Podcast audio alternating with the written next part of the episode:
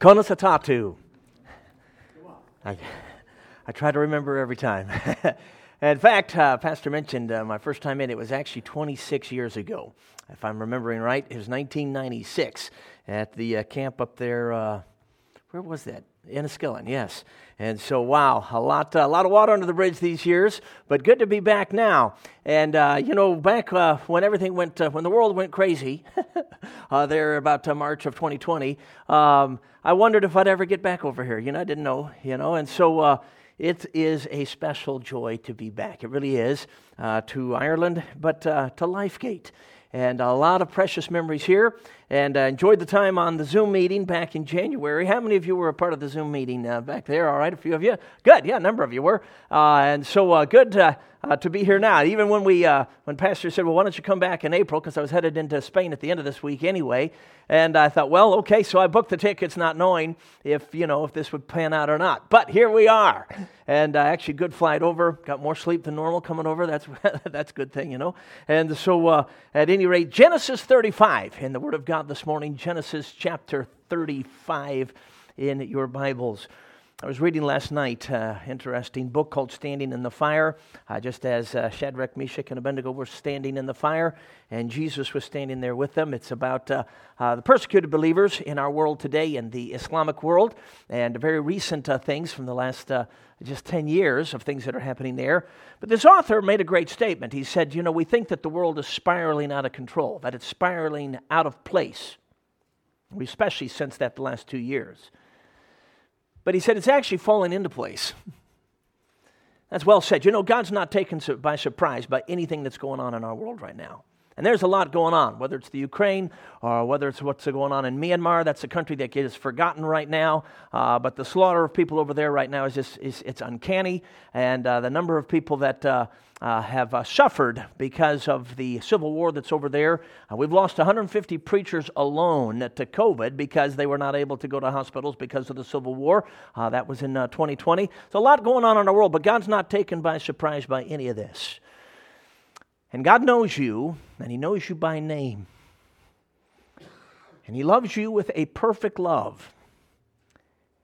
And He has infinite wisdom for your life, yours. And He has inexhaustible power to carry out His wisdom that's born out of love for you. And so, in light of that, we're going to look at Genesis 35 in the Word of God this morning. Genesis 35. And I do hope that uh, uh, you uh, can be a part of what's uh, going on here in these next several days. Let me encourage you would you come every service that God wants you to come? That's not a trick. uh, but uh, uh, if you'll pray about it, God will lead you. And uh, come every service that God wants you to come, and it will be right. Well, we got to get into the message because I, I got to get this one, uh, this service done because we got another service. And I don't want to cut into the time of the uh, speaker in the second service. since that's me. so, you know, that's one way to get a guy to be on time is schedule him after himself. But uh, uh, at any rate, uh, this last year, after I was with you for the Zoom meeting, God stirred me with this particular passage that we're going to look at this morning. Uh, this uh, year, the Lord burdened me to uh, start in Genesis again. You know, uh, for years I would read through the Bible in a year, and then one year I got stirred uh, to read the, the Bible through two times in a year. And over the years, God has led in different ways. Uh, sometimes I've just been in one section of the Scripture for the entire year, and that kind of thing. But this year, the Lord burdened me to, to just read through again from Genesis and just keep going through the year. So early in January, I obviously came to Genesis 35. This is a passage that uh, I've read many times. I'm sure you have as well. But, uh, you know, it stirred me. Aren't you grateful when God stirs you? That's the God of heaven speaking to you. and it shows that He loves you because He's speaking directly to you. And it was a, it was a stirring time for me. And may the Lord uh, speak to all of our hearts this morning. Genesis 35, and I'm going to begin to read in verse 1. a little background music here. By the way, thank you for the music this morning. My heart was stirred. A lot of uh, tremendous words there. Genesis 35, verse 1 And God said unto Jacob, Arise, go up to Bethel, and dwell there, and make there an altar unto God that appeared unto thee when thou fleddest from the face of Esau thy brother. And the story continues, but we'll stop our reading right there. God said to Jacob, Arise, go up to Bethel, build an altar unto the God who appeared to you when? God here is giving Jacob a chance for a fresh encounter. And so the title of the message this morning is Fresh Encounter with God. Lord, I pray that you would speak the truth of your word to our hearts. And as you spoke to Jacob, would you speak to each one of us? And Lord, I pray that we would respond. And Lord, that you would bring us into a fresh encounter with you. And Lord, I plead the victory of Jesus through the shed blood that we sang about this morning. Lord, protect us from Satan's attack this morning. Lord Jesus, would you manifest the victory that you won when you said, It is finished? So breathe on us now, and may you be honored. We thank you in Jesus' name. Amen. This last summer, my son John uh, went to two different camps. And uh, over the years, he's enjoyed uh, going to camp. It's always uh, been something special for him as an only kid and uh, uh, being on the road like uh, we are throughout the year. Sometimes we're in churches that don't have a lot of kids. Sometimes we are in churches that do, but a lot of times there's not. And so he really enjoyed the camp weeks. And so in June, he went to a camp last summer, and God stirred him and then uh, a few weeks later, he went to another camp. Uh, when uh, uh so he uh, went to one of them was with our church youth group. One was with a church group, youth group from Iowa that he's gotten to know those kids from. Well, in the second camp, I'm sure the first one helped pave the way for the second uh, story here. He told me later, and this is I did not know this until later. He said, "You know, I came into that second week of camp. So he's 19. He's getting ready to go to college. This is last summer." And uh, he said to the Lord, Lord, I need you to speak to me. This has got to be more than just going through the motions of camp. Something along those lines. Heart cry. Well, the camp week began. They had a special guest preacher, a dear friend of mine, Dave Young, was preaching. And one night, in an audience of about 500 kids, he read a text from Proverbs that deals with the matter of purity. And uh, that night, he preached on purity. And we live in a day where that's a needed message. But it was more than talking about holiness and purity. There was a holy hush that came on the audience. You cannot create this, you cannot manufacture this. Man cannot just, you know, snap his fingers and make this happen.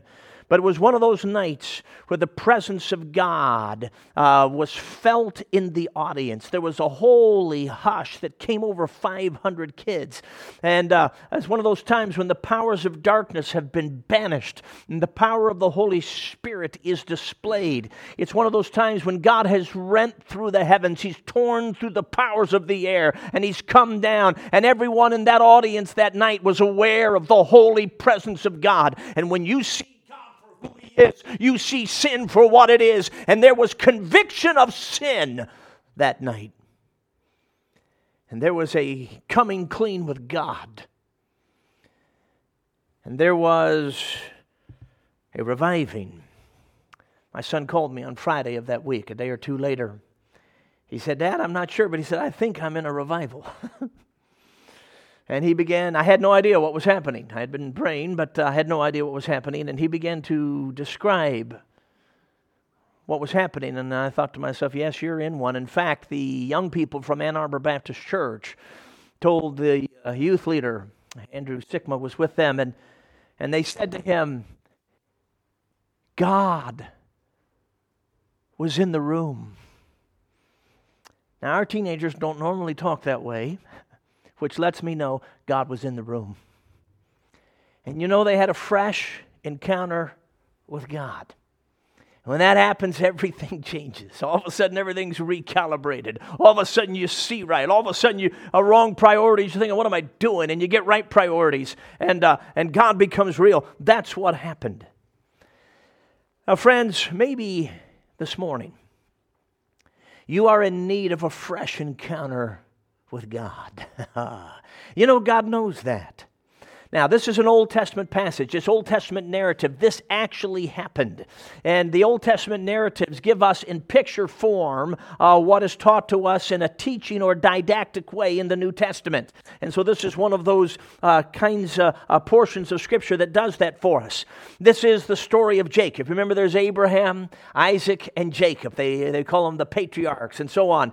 Well, we get to Jacob, uh, uh, his part of the story, and he wasn't really quite on the level of Abraham and Isaac. Uh, he was a little bit of a rascal, and uh, so on. And of course, he had a twin brother named Esau, and uh, God had given uh, uh, some indication to his mother Rebecca of how things were going to play out, but she tried to manipulate all that with the, the blessing. Of course, uh, Jacob, if you know his story, he stole the birthright of Esau, and then he stole the blessing uh, by deception. And so now his brother wants to kill him. So he's on the run, and this is many chapters uh, before where we're looking uh, at this point. And so he's on the run, and he, he, he's leaving. He's going back to the relatives of his mother to, uh, to find a wife. And, and uh, that's where he has that dream. And he sees a staircase and the angels of God ascending and descending. And, and he wakes in the morning and he, he calls the place the house of God. Bethel. Bethel. El is God. Uh, Beth is house. So, house of God. And that's where he first, he first encountered God, first met with God uh, first indication in the text of Scripture that he believed in God. And uh, there made a deal with God. He still is conniving way, but you know, if you'll, if you'll bless me, then I'll do this, and uh, so forth and so on. But still, he's meeting with God. Then he goes and uh, he meets Rachel, and uh, we have 20 years of quite a story of a, of a growing family. and uh, a lot of things happen over there with uh, Laban. And then uh, uh finally it's time to leave, and uh, that didn't go too well. Uh, but he leaves, and he has his family. He's got herds and flocks, and then he's coming back to the land that he had been born in. And Esau's coming out to meet him. There's 400 soldiers. So now he's petrified. And this is where the angel of God wrestles with Jacob. Not so much Jacob wrestling with the angel, but the angel wrestling with Jacob to break him, to bring him to surrender. And that was quite a thing. And, and then he meets with Esau, and things are okay. And he gets back in the land. He goes to a city called Shechem. And uh, they, uh, he's got 12 sons. He's got a daughter named Dinah. Uh, she is defiled by uh, one of the princes in that city of uh, Shechem. Uh, and so the uh, two brothers that were closest to her were ticked off, understandably so. They wanted justice. I understand that. And instead of just uh, going after the one guy, they killed every, every man in that city. So now Jacob is really disturbed. He says, You've made us odious in the land, and things are not going well. Ever been there? Jacob is off course. Things are not going well. This is not how it's supposed to be. And that's when we come to Genesis 35 and verse 1. And God said. And God tells him to arise and go to Bethel, build an altar to the God who appeared to you. You see, when you get off course, you need a fresh encounter with God. Friend, are you in need of a fresh encounter with God? Now, what's involved? Notice here, as we just look at this uh, narrative passage, three phases in this encounter with God. It starts with the obvious call to revival. That's what I keep reading here in verse 1. God said, God said. You see, anything that's going to be of value starts with God, always. In God's economy, there has to be divine initiation. And God initiates to stir us to a faith response. So, in God's economy of grace, uh, faith is the cash in that economy. God stirs, faith responds, then God works. So, you have God's stirring work and His bringing it to pass work. And in between the stirring and the bringing it to pass is a faith response. That's always God's way. That is His economy, where the cash is faith. And so, it starts with God initiating and this call to revival. And He says to Jacob, Arise, go up to Bethel. If you look on the map, it looks like Bethel is down, but up it was because it was higher geographically, and that's uh, why they word it that way here. But go up to Bethel and dwell there, and make there an altar unto God. Now, notice this unto God that appeared unto thee when you fled from the face of Esau, your brother. What does that picture? See, the Old Testament narratives picture New Testament truth. God is saying, look, go back to that place where I first appeared to you. Go back to that place where I first became real to you. When is that for you, friend? Do you have that? And if you do, God is stirring and saying, Go back to that place where I first made myself known to you, where I became real to you, where I appeared to you. Now, for people who get saved as an adult, often that would be that's what they would think back to when they got saved uh, as an adult. But for those who get saved as a child, there often is not as much remarkable memory when you get saved at five. you know, I got saved at six. I got saved from drugs, addictions, everything else. I got saved out of it, and I got saved from it. You see what I'm saying? uh, in other words, God saved me early, uh, uh, kind of thing. But the truth is, I don't remember much about what happened at six years old. I, re- I remember a few things, yes. I did put my faith in the Lord, yes. I remember all of the details that don't matter. about that occasion. Uh, but I do remember that uh, uh, God had stirred me and I, I, trusted in the Lord and so forth. But for me, there's not a lot to, to remember. Now, when somebody gets saved at 26 and uh, there's this awakening uh, in their life and so forth, when they read something like this, that's what they're going to think of. But for me, it's going back to the time when God first appeared to me in revival. And see, that's going to that's going to differ based on your background. But regardless, it's when God first met with you, where God became real to you, whether it was when you got saved or whether it was you got saved as a child, and then later, as you're older and maturing, God uh, meets with you and God becomes real to you. That's what it was for me. You see, I was a preacher's kid, and so uh, I've been in church thousands of times, thousands and thousands of times. Uh, I've been in evangelism, obviously, for 31 years now. So I'm in a church service almost every day of the week. You're talking thousands of services over the years. And, uh, you know, I uh, surrendered to call to preach at 15, preached my first sermon at 16. It's a long time ago now. Then studied for ministry, was an assistant to my dad for five years, then hit the road in evangelism in 1992.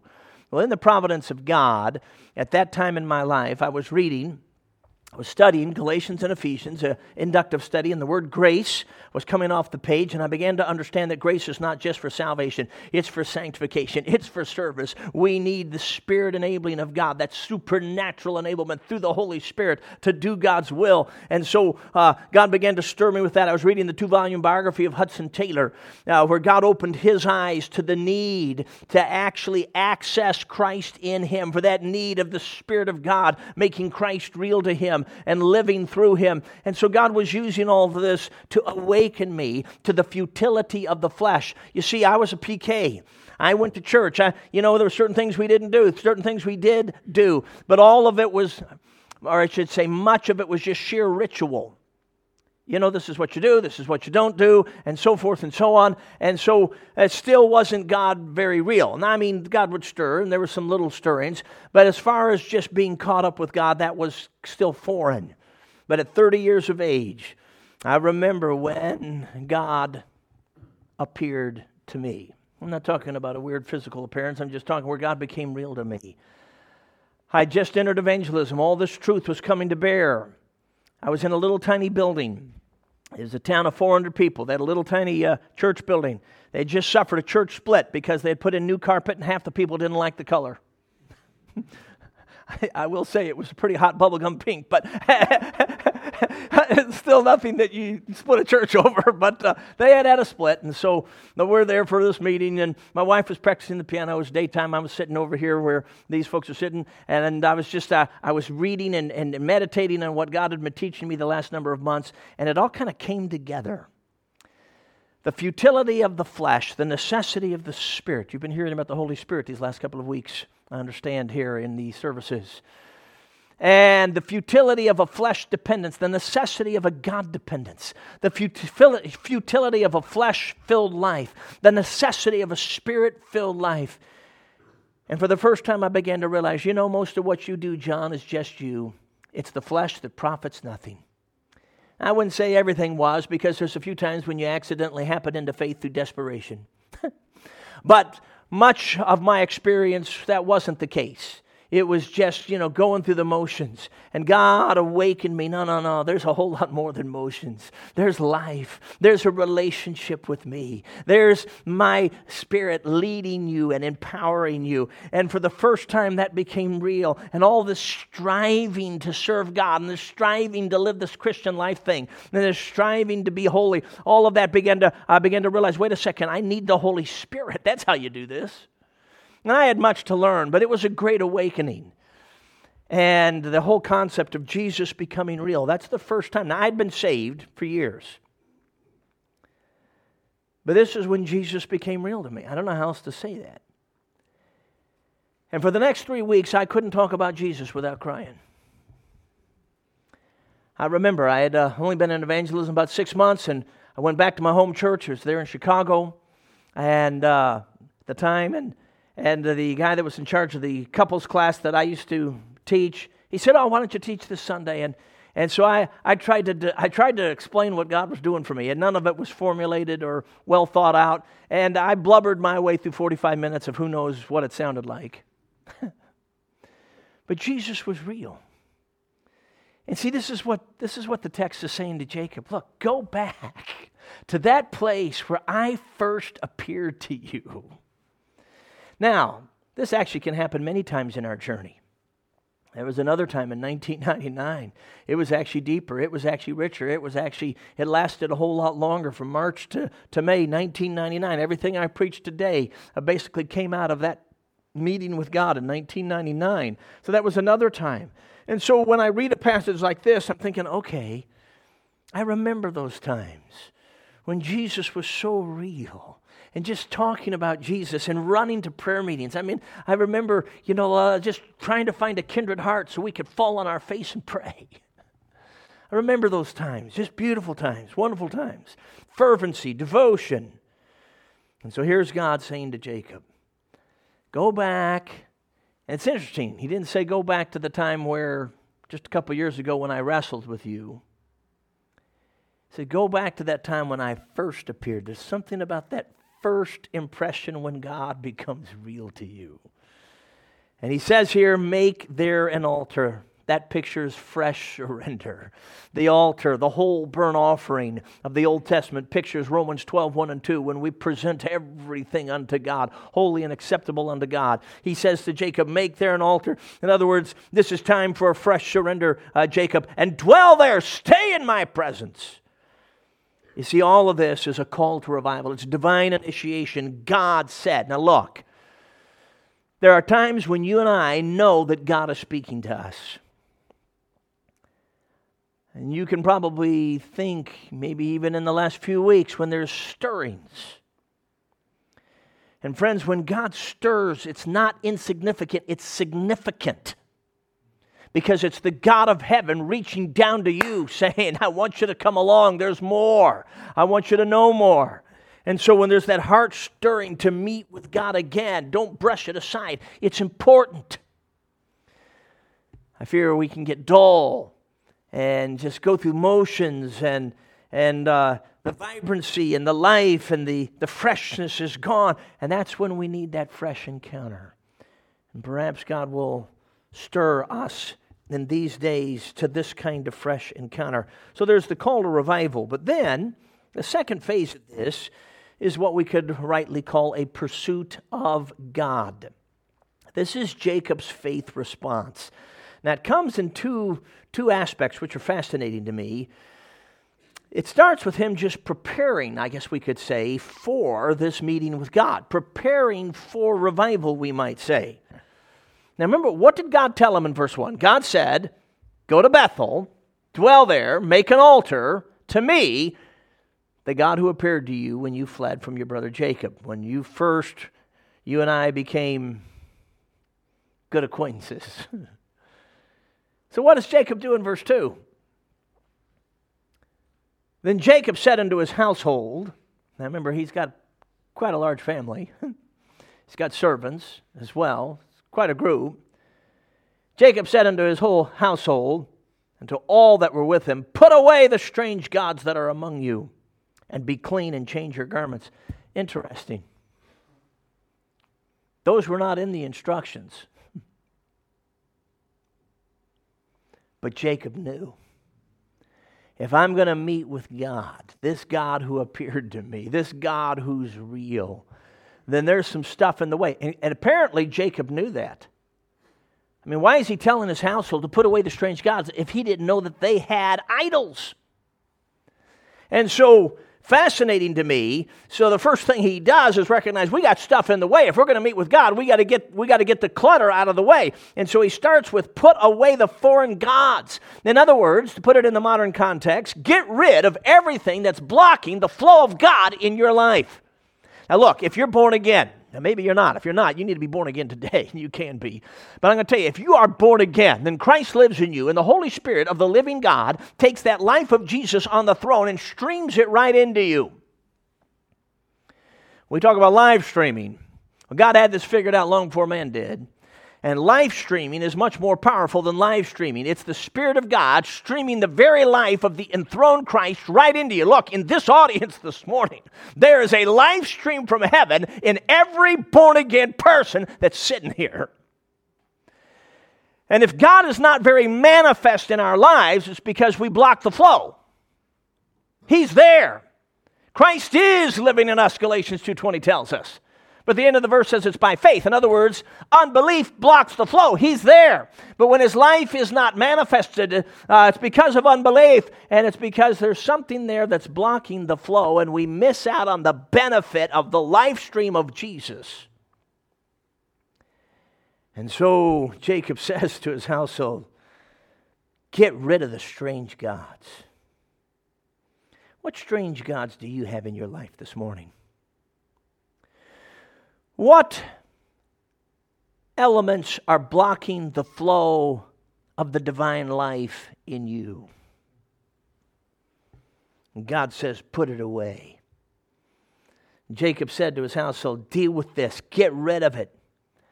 You see, for us today, perhaps it's a pampered grudge that we just keep pampering and keep savoring, and it becomes this strange God that's in the way of our our relationship with Jesus.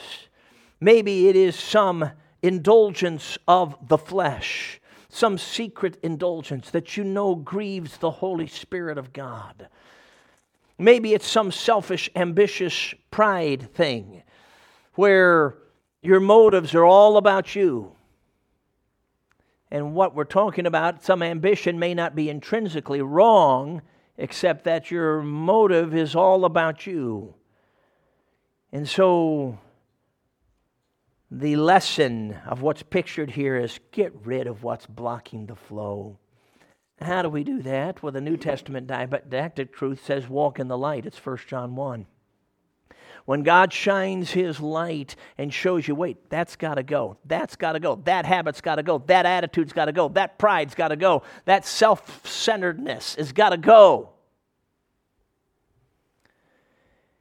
You know, lot of times when there's self issues, we don't know it. That's why there's self issues. I remember when I was a freshman in college, my son's a freshman, he's finishing up his freshman year. I remember at the end of my freshman year, I had a roommate. He was a senior. He was a good guy. Was, in fact, he was stage manager, so he had a big position on the campus, and he was a godly guy. And uh, he said, "John," he said, "it's end of school year. It's been good, good to have you in the room." And he said, uh, "He said I've, uh, I've I've recommended that uh, uh, you next year be in charge of a room. They call that an assistant prayer captain. And he said, he said, I've recommended that. He said, but there's a couple things you need to work on. He said, number one, you're selfish. And number two, you're proud. well, I'm going to tell you, that was a confrontation. I thought, man, this is this nice senior roommate. And man, he just blew me away. And at first I was a little miffed. But then I got to thinking about it. He's exactly right. He said, All you do is talk about you. You never ask how anybody else is doing. Whoa. And he said, You're proud and you're arrogant. And I remember thinking, you know what? He's right. Now, friends, that's light. God used this dear friend, three years older than I, to show light, to show the dirt the arrogance, the self that I couldn't see apart from that intense light. and friends, when God does that, be grateful so that you can walk in the light. It's 1 John 1 7 and 9. How do you walk in the light? It's if we confess our sins. In other words, if you get honest, if you agree, wait a second, God, you're right, that's dirt. There is pride. There's self all over this thing. And the moment you agree, the moment you confess, the moment you side with God, the moment you stop making. See, at first I was ticked at that room. I thought, who does he think he is? it's just manifesting the pride that he had just pointed out. But the more I thought about it, God thankfully was melting my heart, saying, buddy, you are proud and you are selfish, and so on. And as soon as you own it, then the blood of Jesus comes rushing in. You see, if we confess our sins, He is faithful and just to forgive us our sins and to cleanse us, purify us, purge us from all unrighteousness. And so the way you put away the strange gods is whatever God shows you is dirt, whatever God shows you is in the way, whatever is blocking the stream of His life flow from the throne, whatever that is, get honest about it and don't make excuses and don't blame somebody else. Just get honest. And the blood of Jesus will clean you all up. Every time. What a blessed truth. So he said, Put away the strange gods. And then he says, And be clean. You see, this is a fascinating word that's translated here, be clean, has two potential ways of translation. One is purify yourself, the other is present yourselves for purification. We can't purify ourselves. That's why it says here, be clean. In other words, allow yourself to get cleaned up. You get honest, and then God will take care of the rest. He comes in then and cleanses you. I remember Dave, Pastor O'Gorman, and I were up in Belfast.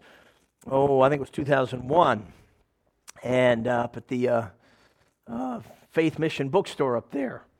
And uh, so we're looking at all the books, and I remember the Spirit of God drew me to a book. The title of it was called The Spirit of Revival.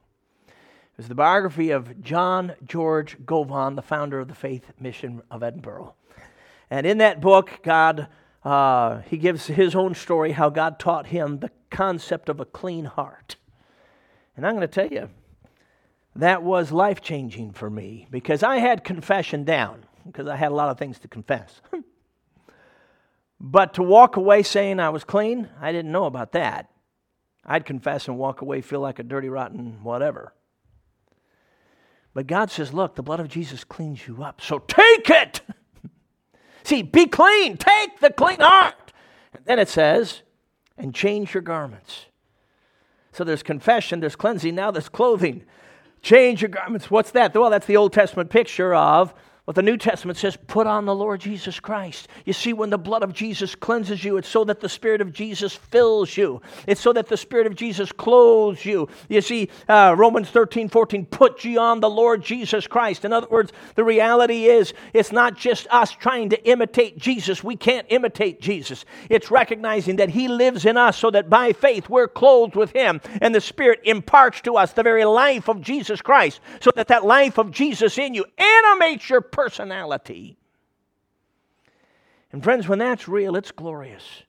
When your personality is animated by the divine life of Jesus, that's when Christianity is very vibrantly real. I was just reading a few days ago about some of the work of the Spirit in some of the Islamic countries where it's very dangerous to be a Christian. And this one lady uh, was uh, uh, she was pursuing God. God had stirred her, and she was pursuing God. In this case, in the matter of salvation, and uh, uh, she heard about these Bible people. They were called believers, and uh, she said to one of these Bible people, "How will I know who the Bible people are?" And she said, "You will see Jesus in their face." You will see love in their face. you will see the difference. Wow. Friends, how often is Jesus manifested? he's in every child of God, but we, if we block the flow, we block the glow. I wasn't trying to be a poet there, but at any rate, it fit. now, friends, when that Jesus look is there, when there is love in the eyes, see, That's putting on Jesus. That's that revived life where Jesus is animating a human personality, where a divine somebody is animating a human somebody. And so Jacob says to his household here, Put away the foreign gods, be clean, change your garments. And then after that preparation, they go further and there's a presentation. Look, he says in verse 3 And let us arise and go up to Bethel, and I will make there this altar unto God, who answered me in the day of my distress and was with me in the way in which I went. And so what happened? Verse 4 And they gave unto Jacob all the strange gods. Wow, they all listened. I wonder if we will this morning. And they gave unto Jacob all the strange gods which are in their hand, and all their earrings. Now, earrings are not always presented in the Bible negatively. Apparently, these were involved in somehow with the uh, idolatry that was going on. And uh, Jacob hid them under the oak which was by Shechem. And they journeyed, and the terror of God was upon the cities that were around them. See, God's already working here. And they did not pursue after the sons of Jacob. So Jacob came to Luz, which is in the land of Canaan, that is to Bethel he and all the people that were with him. Now, here it is in verse 7 and he built there an altar. You see, God said, Arise, go back to Bethel and build an altar to me, to God who appeared to you back that first time. Okay, so he does it, but how does he do it? He tells his family, "Get rid of the idols, get cleaned up, put uh, change your garments." Okay, and now he gets there, and they obeyed it all, and he built there this altar. There's this fresh presentation, this fresh surrender. And notice, and he called the place El Bethel. Now, before he called the place Bethel, Bethel, house of God. Now it's El Bethel, God, the house of God. What happened? His focus switched to the person of God. You know, in my own journey, I can tell you each phase of the journey 92, 93, that was the awakening to grace. I used to preach that message called Mega Grace. Uh, and uh, that was a wonderful truth, of awakening to the power of God. And uh, uh then in 1999, God uh, taught all sorts of things. 2001 was the clean heart. 2005, uh, greater works, the outpouring of the Spirit, and so on and so on. But in the last eight years of my journey, God has really been dealing with me about focusing on the person and this is what happened to Jacob here. He says, God, the house of God. The focus is now on the person, not all the blessings that can come from that person. You see, it's now pursuing God, not just stuff. I just was two weeks ago in Runnells, Iowa. I preached there the first time for just a Sunday morning in 1999. I came back or maybe that was 2001, I can't remember. Anyway, I came back in 2003 for the first week long meeting at that church, having no idea that uh, they were suffering at that moment. I didn't know them well, I'd only been there on a Sunday morning, and they had had some uh, issues come up in the church where they lost half the church, they lost half the youth group, uh, uh the testimony in the community was kind of messed up, and uh, things were a mess. And they all felt like quitting. And, you know, how can we honorably leave? kind of a thing. And the uh, pastor's son, he was the youth pastor, and he was so discouraged because they lost so many kids. And he had just written a curriculum, and somebody was going to publish it on how you do a youth group, and then his youth group was gone. and uh, so, he, you know, all the publication, everything fell through uh, because now he didn't, he couldn't, he, you know, it, it wasn't going to work. And they are discouraged. And he said he went through his library and he took half of his books and just threw them away. He said, "This, you know, they're just junk. you know, you know, you're discouraged." But there was one book that caught his eyes called The Pursuit of God by A.W. Tozer. and he didn't throw that one away, he read it. And God spoke to him. And I'm going to tell you, when God spoke to him, it lit a fire. He passed it along to his dad. The fire spread. To a few others, the fire spread. And the truth of the matter is, they started a group that they called the Fellowship of the Burning Heart. Now, not the Fellowship of Heartburn. the fellowship of the burning heart. And I just looked at the clock and we got to we got to burn real quick here. Okay, so that's what was going on when I came into that meeting. And I'm going to tell you, he told me on Saturday night, He said, John, there's 15 people in our congregation, about 15. He said they got a burning heart. He didn't tell me what that meant. He didn't tell me any of the problems. He didn't tell me what was going on. He just said there's 15 people with a burning heart. By Sunday night, I could see their faces. I could see the glow. I could see the intense. They, uh, they would come to me afterwards and ask all sorts of questions and uh, so on. On the third night, God led, and we had an after meeting. And uh, God doesn't always move in an after meeting. Sometimes He does. Sometimes He moves in a regular meeting. He can move in a prayer meeting. He can move in a lot of different ways. But we had an after meeting, I'm going to tell you, God came to that meeting. And it went for an hour and a half. And it seemed like 10 minutes. And it happened the next night, and then the next night. And that church experienced a revival. You see, when they started pursuing God, guess what? When you seek God, He will be found of you. That brings you to phase three, and we're done. There was the encounter with God. They built the altar. And then what happened? Verse 9 And God appeared. Now, it wasn't immediate, but in due time, God appeared unto Jacob again. There was the fresh encounter. He met with God Himself. And I'm going to tell you, when that happened, God renewed. Uh, I won't take time to read the verses, but He renewed the transformation. He renewed the purpose. He renewed the promises that He'd given to Jacob years before. God renewed it all because of this fresh encounter with God. Now, look, it's not enough to hear about a fresh encounter, you need to experience one. You can hear about a symphony, but it's not the same as experiencing a symphony. And friends, if you are in need of a fresh encounter with God, and I, God stirred me because back in January, I knew I was in need. And there's times over the years when I know I've been in need. And the truth is, let's do what they did. Let's pursue God. Let's bow our heads for prayer. Thank you for your kind attention this morning. Let me just ask who would say, Preacher, God is speaking to me, and I am in need of a fresh encounter with God. Would you raise the hand, please? Yes, yes, yes, yes. Many. Well, let's take some time to talk to God about what He's talking to us about. I just have the pianist play through a verse of a song.